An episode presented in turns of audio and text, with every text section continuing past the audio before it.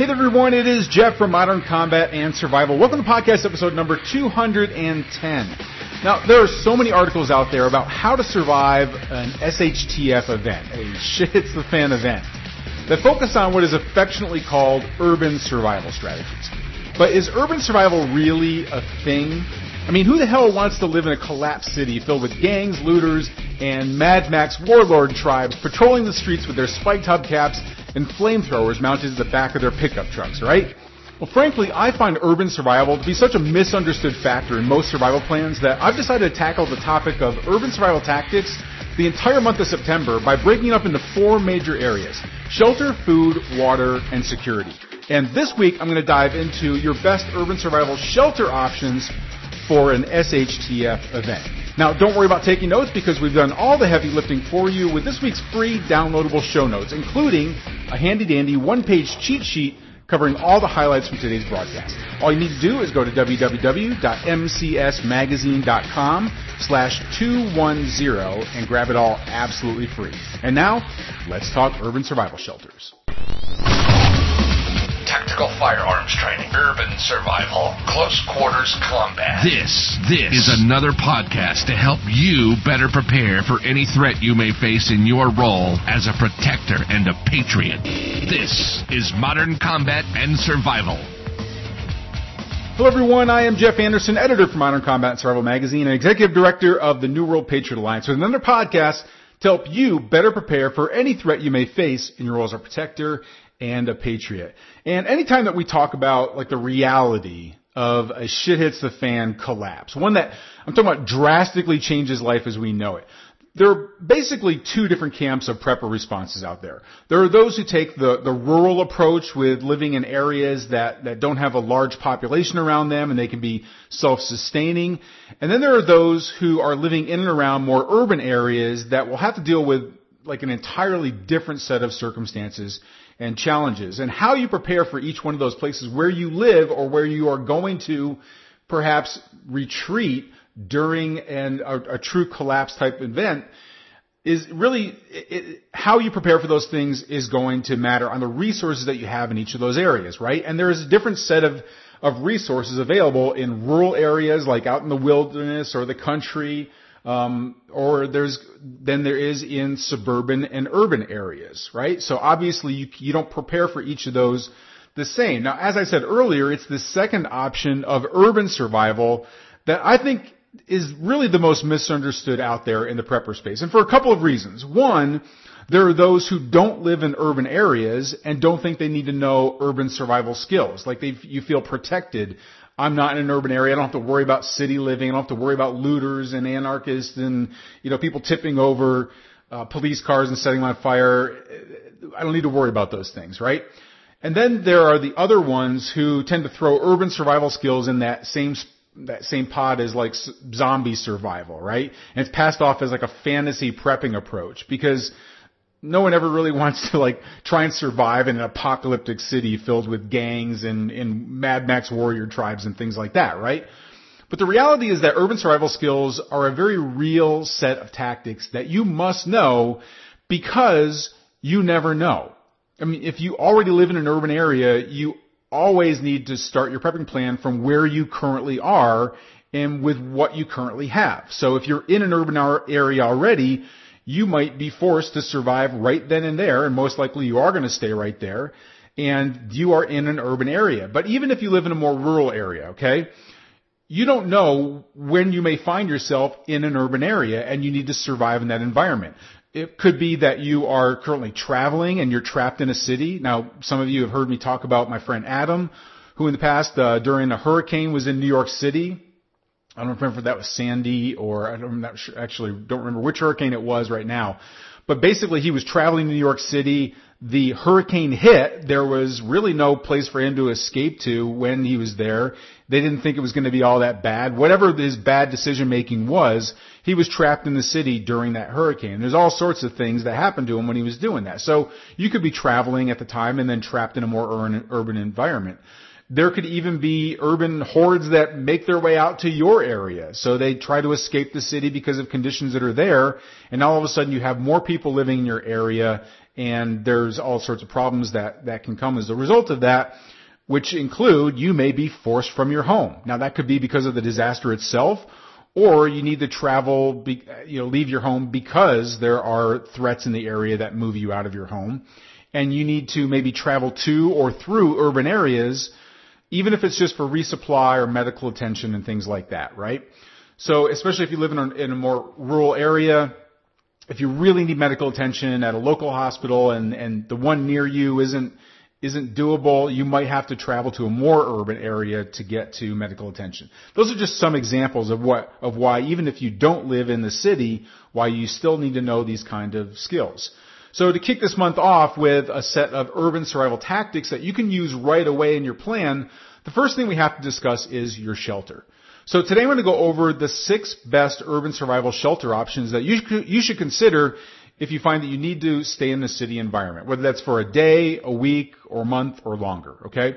Alright, so, the first one I'm going to go over is going to be, and I was going to start with the most obvious, right? So the, the most obvious is your home, or the home that you're staying at, or can stay at, with friends that are, are in an urban area. So it might be whether it's a planned retreat that you have, whether it is where you currently live in a more urban environment, um, in any case, you're in a home that is, you know who the owners are, you're in that area, and the advantages of this are that it's easier to fortify and defend something that you already have control over, that if it's your home, right? Like, so you have locks on the doors, or, you know, you, you have the ability to fortify that home on the inside, right?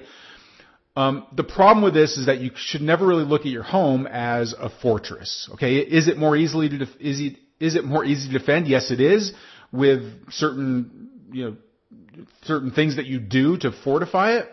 But all it really takes is a Molotov cocktail to force you out of your home, right? I mean, most people have like wooden homes or the, uh, even if it's just the roof, maybe even you're in a brick building, but the roof is made out of wood and shingles and things like that.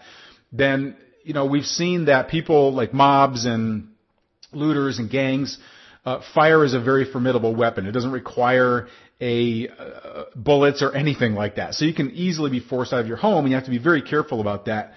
Um, the other advantage of it is that you can that you know your geographical location. You know your entry and exit points. You most likely travel them all the time. So you're familiar with that area. That makes the, a home or your home a, a better, you know, more advantageous tactically there as well. Okay. Um, the, but you, have got to make sure that you, um, there are certain precautions that you need to take because there is this overconfidence. It's one of the biggest disadvantages of your home or, you know, someplace like a friend's home or something like that is that you have this overconfidence that you're going to be able to defend this location. And as you said, there, there are all sorts of things that can force you out of that fortress of a home, right? You could, it could be the natural disaster. It could be that gangs are starting to form in the area and they are, um, possibly going, you know, you don't want to be there because things have heated up. It could be that martial law is taking effect, right? There could be gun confiscations. There could be any sort of thing, any sort of things that happen socially within the framework there that might you might decide that there's a safer place outside of that home. You could also be outed as a prepper. So neighbors that know that you are into prepping, if you, if you didn't take into account operation security, um, all of a sudden you could have a bunch of people begging at your door because they know that you have food and water. So any of those things might be might force you to take an alternative look at another location, right? So let's talk about what those really are. Okay, so number two on our list of the top six is your vehicle. Okay, so the advantages of this is that your vehicle really is a shelter. Now I've done a whole podcast on bug out bug out shelters, um, where you can go if you have to bug out. And one of those was just you being able to use your vehicle. And look, there are homeless people that live out of their cars, right? Especially like new homeless people. You lose your home, but you still have your vehicle. You find a lot of people who, um, that are homeless that started by living out of their vehicle, right? That was what they had. So it really is a shelter, right? You own it. You have locks on it. Um, hopefully it's mobile, right? Um, so that way you can get out of an area quickly if things do turn bad. So you can you can move your house with you, as an example. You can store more stuff in there, right, than you would inside of a bug out bag backpack. So it does give you more opportunity to have more resources available to you. It's also, it's also smaller, so it's easier to hide that vehicle. You could go into a parking lot somewhere, you could go behind a building. So it's smaller, you can hide it in different places.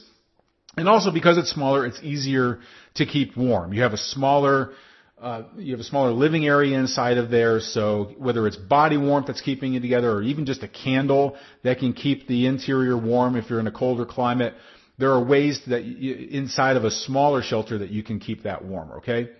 The disadvantages of using a vehicle, there aren't really a lot of them. Um, it's not a, as much storage room as you would have inside of a building, right? So as far as a long-term storage, place, you are going to be limited with what you can carry in stock in there. So sizes can be a, a, benefit or it can be a disadvantage, alright? The other thing is that if, depending upon what the scenario is that you are in, if there's no gas, you have no mobility. Where you are is where you are, okay? And the other thing is that people can start going through vehicles if they see, if they're looking for resources that could potentially make a vehicle that's out in the open um, a possible stop for somebody that would come and take your stuff. Potentially, if you're in there, that could also attack you, right? Okay, so those are some of the disadvantages. All right, let's talk about number three, which is abandoned buildings. Now, the advantages of this are that you can be more tactically advantageous than where you currently are. So it might be that when you're looking at your home as a shelter in place option and things start heating up, maybe that doesn't have like where you where you purchased your home or where you're staying, where you're renting, or even if it's an apartment, especially if it's an apartment, right? Because you're around a bunch of other people. Um, you most likely didn't didn't buy that or rent that place because of its tactical advantage, right?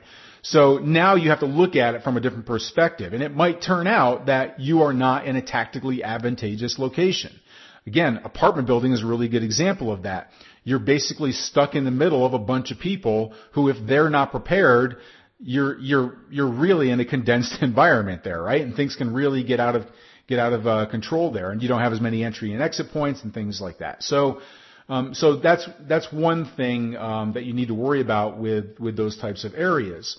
Um, but you might need to you might be able to go to an abandoned building that is more tactically advantageous than where you currently are. Okay. Um, the other thing about abandoned buildings is that there could be leftover rations there. So if it is a true event that like there's a grid down blackout, something that really does change life as we know it overnight, but businesses don't really come back on on board, right? So there's people are just basically trying to survive. There could be leftover rations in the building that's left there, whether that is in cafeteria rooms, uh, dining rooms that they have there, vending machines. There could be resources there that you might be able to get to. Same thing goes for water and other useful items. So even if people were living in a home and they leave the home, they might be only, only be able to take certain rations with them, right? They pile it on the car, they grab as much as they can, but they leave some behind. Uh, same thing with water. They might not realize that there is water in other areas of their home that they weren't able to get to, or they didn't know that it was there. And we're going to talk about that during the uh, the urban survival water um, scenario there. But there could be other useful items that you could get there, whether it's tools, weapons, things that you can turn into weapons. There are those things that might be in abandoned buildings as well. Um, you just want to make sure that they are also structurally intact. So a truly abandoned building, like a home that's been there forever, especially if it's gone through a disaster of any kind, the the structural integrity of it might not be very good. So you need to be careful. You might be you might be going into something that is a danger zone just by the nature of it. Okay. The best options when we're looking at abandoned buildings um, tend to be things like schools if schools are not coming back into session. Uh, the other good thing about schools is that they have cafeterias. Uh, there are lots of different rooms that can be used there. There are lots of different out of the way rooms that even, you know, people don't really know about in schools, whether that's maintenance, maintenance rooms or other areas of the school. Uh, libraries are another good option. Some older libraries that were built like during the 50s, and this includes schools as well, oftentimes have bomb shelters in basements that you might be able to access that will have living area, there for you to use and uh, pr- provide you perhaps some some additional protection depending upon what you are um, basically dealing with, right? Churches are another potential option. Uh, they oftentimes have food pantries there.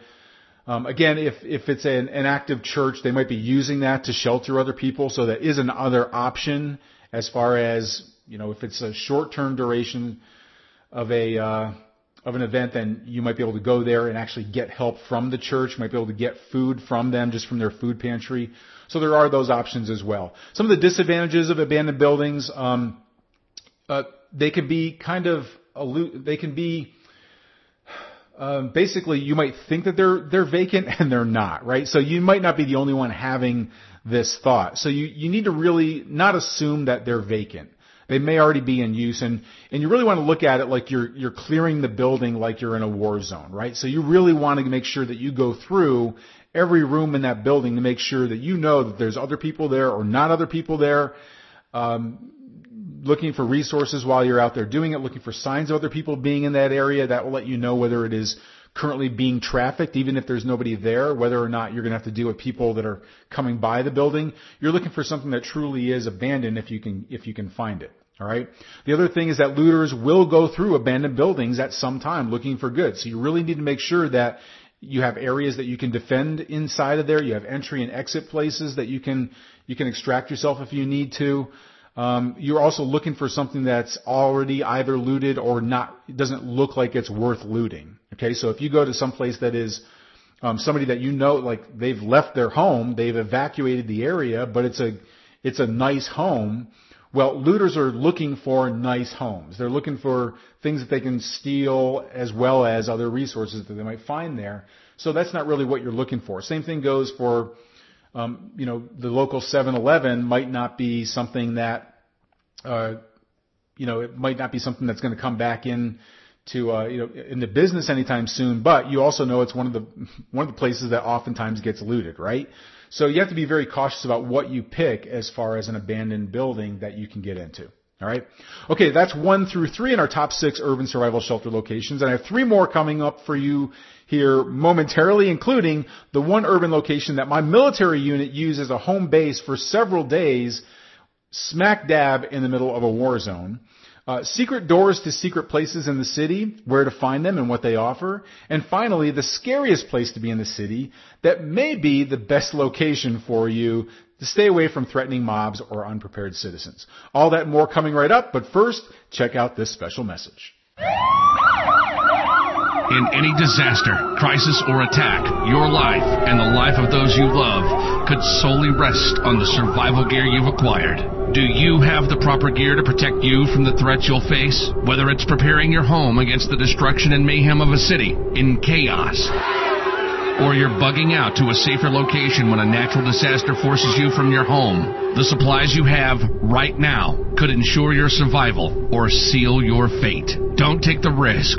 Claim your free copy of our exclusive guide, Survival Gear Secrets, at survivalgearsecrets.com and discover the seven phase survival gear plan every family must prepare for or face the consequences. Five no bullshit warning signs that a collapse is headed your way, so you're already in action long before your neighbors even know what hit them and how to know exactly when it's safer to stay at home and shelter in place, or get in the family bug out mobile and get the hell out of Dodge. Your fellow citizens may be fine with sleeping in a crowded stadium waiting for FEMA to hand them a granola bar, juice box, and a blankie. But you know that no one can protect your family better than you can if you're properly prepared with the right supplies and equipment to ensure your survival. Don't wait until it's too late.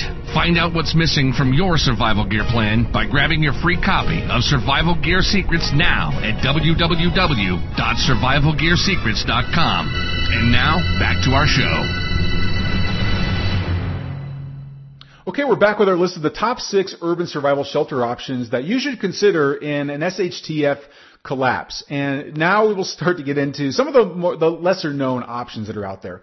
Like number four, which is parking garages. Okay, now in in combat, I can tell you that my entire unit one time used a parking garage as its home base, and there were many advantages to having this space there. So some of the advantages of looking at a parking garage as a potential urban survival shelter is that it can give you high ground perspective. Okay, so if it is a, a taller structure in an urban location, having high ground perspective can give you a bunch of tactical advantages. So you can get a better view of the city. You can see where there is smoke rising out of the city. That might be areas where there's more uh, civil unrest in those areas. People are setting buildings on fire. There's more things happening there. You can see more avenues of escape. So you can see when people are coming your, in your direction. You can also see where your areas of escape are um, as well. Um, so those are some advantages. The other thing that it's these parking garages are made of concrete. So they can provide good cover for you if you do have to defend from that area. So there's concrete walls, there's concrete pillars, there's all kinds of things there.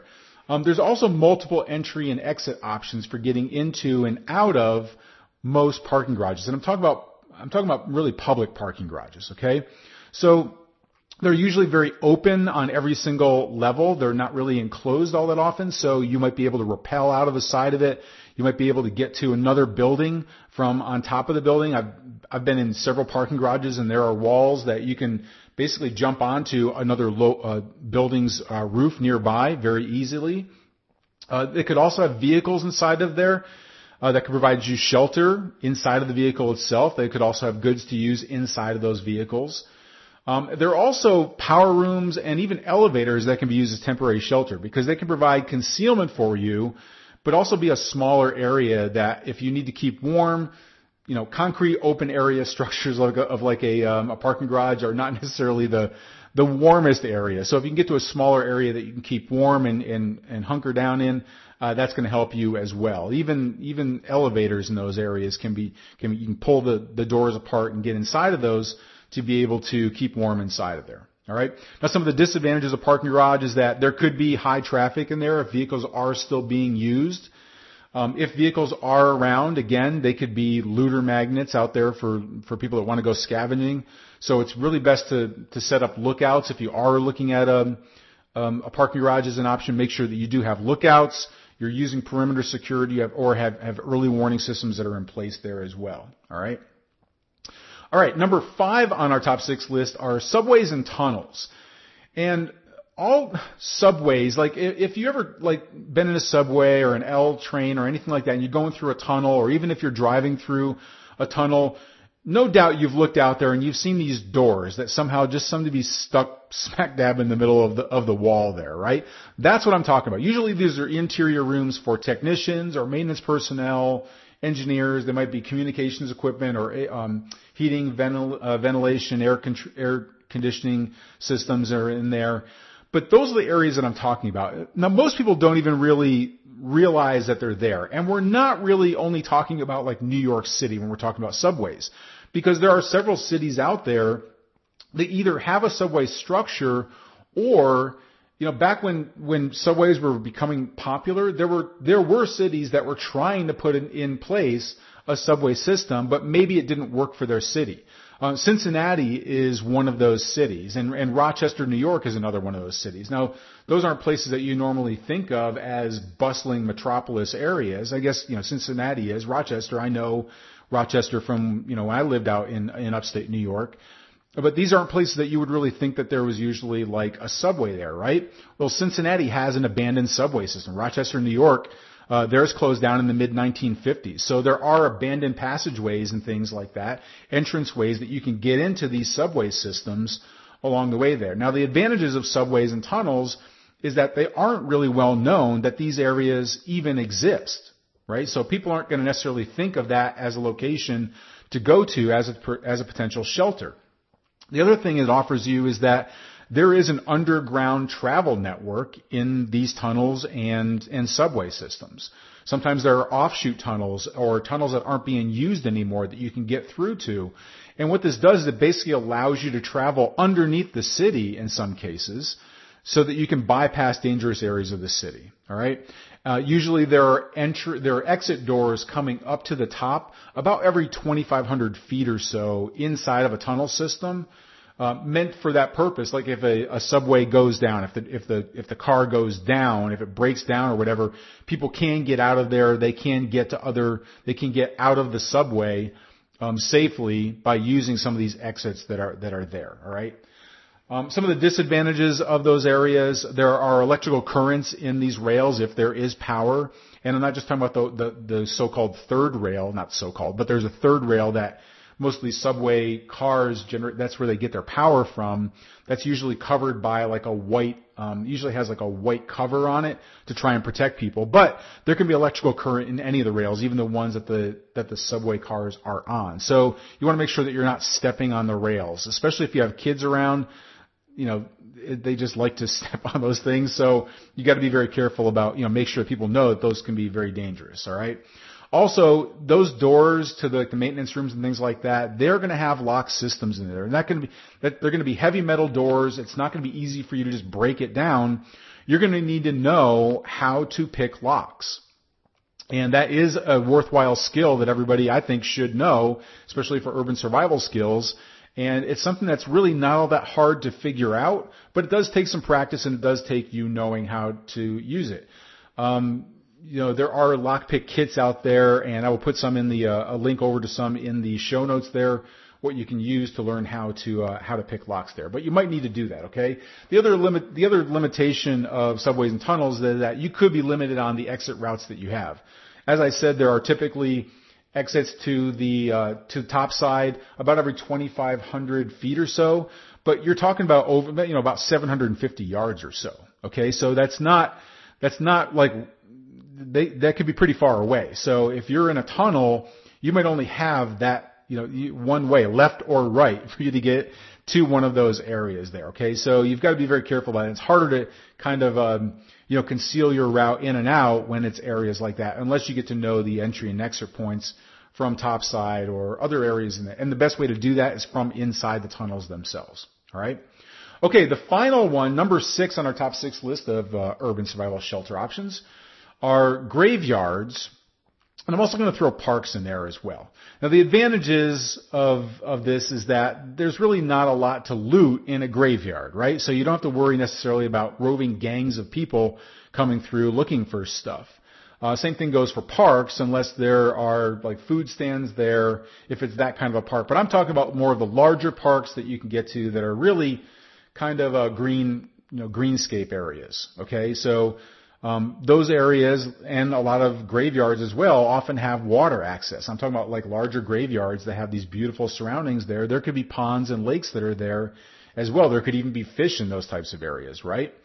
Um, so they often have water access and they might even have defendable areas in there. For example, in graveyards, well, graves can be, um, they can offer you some cover there to be able to use for um, you know, for defending uh, against there, for defending against other people. So it, it is going to offer you some bullet stopping cover if, if it's needed, okay? It's also easier to hide there at night. So in greenscapes and in graveyards, a lot of times you have more trees there, you have darker areas, there aren't typically, um, in those wooded areas and graveyards, there aren't usually like lighting inside of those areas, so you can move around area. That's one of the problems with urban areas is that You've really got to get in those shadows and darker areas because there could be street lights that are going to be on. Uh, graveyards and, and parks really don't have that as much. All right. You can also find other uh, uh, areas that you can hide at night, like under shelters or picnic tables, um, inside maintenance buildings that are in there. That could be like maintenance shelters, even if it's just for lawn care, uh, you know, stuff like that. So, um, so those are some of the advantages. Some of the disadvantages Stealth is really your best tactical advantage because these areas don't really have a lot of covered shelter for you to be able to get into and defend from. Again, they might have something like a, a landscaping shed that's out there that you can use. Um, that's that; those are good options, but they're not easily de- defendable, right? So it's easy to break into them. It's usually made out of wood. Uh, so it's not it's not going to be easy to to defend against those types of things. So it doesn't offer you that kind of of cover necessarily. Stealth is really your best option there. Um, you'll probably need to you, you probably not be the only ones thinking about parks. Um, so graveyards you might might have a better option there, but the bigger the park, the better, right? So other people might be looking to go there um, as that kind of go off into the wilderness, so to speak, but it's not really the wilderness. If they're looking to get away from urban areas, they might go to the larger parks. So you might have other people that are going to be out there. All right. Positioning is going to be really, really important, making sure that you have a tactical advantage to the location that you do choose, whether that's high ground or near some kind of cover. Um, make sure that you know your egress and, and ingress and egress routes and, and things like that. All right. So those are the top six options. Now, a great exercise that you can do right now to really kind of figure this out and the, make this part of your plan is to get a map of your closest city that you consider like an urban center that's closest to you that you might have to deal with there or might have to get to. Okay, so what I want you to do is break out a map of that city, and, may, and it can be a road map. That's that's really kind of what you're looking for here, and start by looking for those areas that fit the criteria that we just reviewed. So look for where the larger parks are. Um, look for graveyards that are out there, larger graveyards, especially if it shows that there's water where those graveyards are. Um, look for subway entrances. Uh, look for schools. Look for libraries. The buildings that you can you can find that if they do go abandoned, they could have the resources and the, and the shelter that you need there. Um, those are going to help. Um, the map is going to be able to help you locate those types of things. Your next step then is to start driving around your closest city. Now, again, you might not be, this might not be the city that you are going to be in, in after an event or traveling through, but it's going to get you to look at the city through different eyes. And that's really what you're looking for. And it's best to always do that with the city that you're closest to. But as you're going through, look at it differently. Take your map with you and highlight those areas that have possible, like where are there abandoned buildings, maybe strip centers or even malls. Sometimes there are abandoned malls in different locations um, parking garages that you could use as shelter in a pinch. Start to look for those things that have ideal tactical advantage for you as far as locations or where they're at, their proximity to other things like police stations or medical facilities, because it might be a situation where you live in a rural area, but you have to travel into the city for medical attention, and while you're in there, going to that hospital, where would you be able to reside if if it wasn't an option or if it was too dangerous to be near there? Um, you might have to go into the city just for a short stay, but you might be able to find like a parking garage or an abandoned building that you've already got pre kind of pre-picked out so that if I need to go into the city and get medical attention, here is where I'll stay. That's going to be option one. Have a backup option number two in case that one ends up that's going to be taken. But anyway, the whole point here is for you to start to look at the city in a totally different light. Okay, so that's a really good exercise for you to do with nothing is more than just um, a map and getting in your car and taking a trip into the city. All right. Okay, so that covers shelter. Now, next week, what we're going to do is we're going to cover the topic of urban survival food options that you can find. All right. Okay, that's all coming up next week. But now I want to hear from you. What are some other potential urban survival shelters that I didn't think of that you would also add to this list? Or are there some advantages or disadvantages that I didn't think about with my top six list? I want to hear from you. Make sure that you go ahead and go over to the blog and leave a comment there with your best urban survival tips. All right. And until our next Modern Combat Survival broadcast, this is Jeff Anderson saying prepare, train, and survive.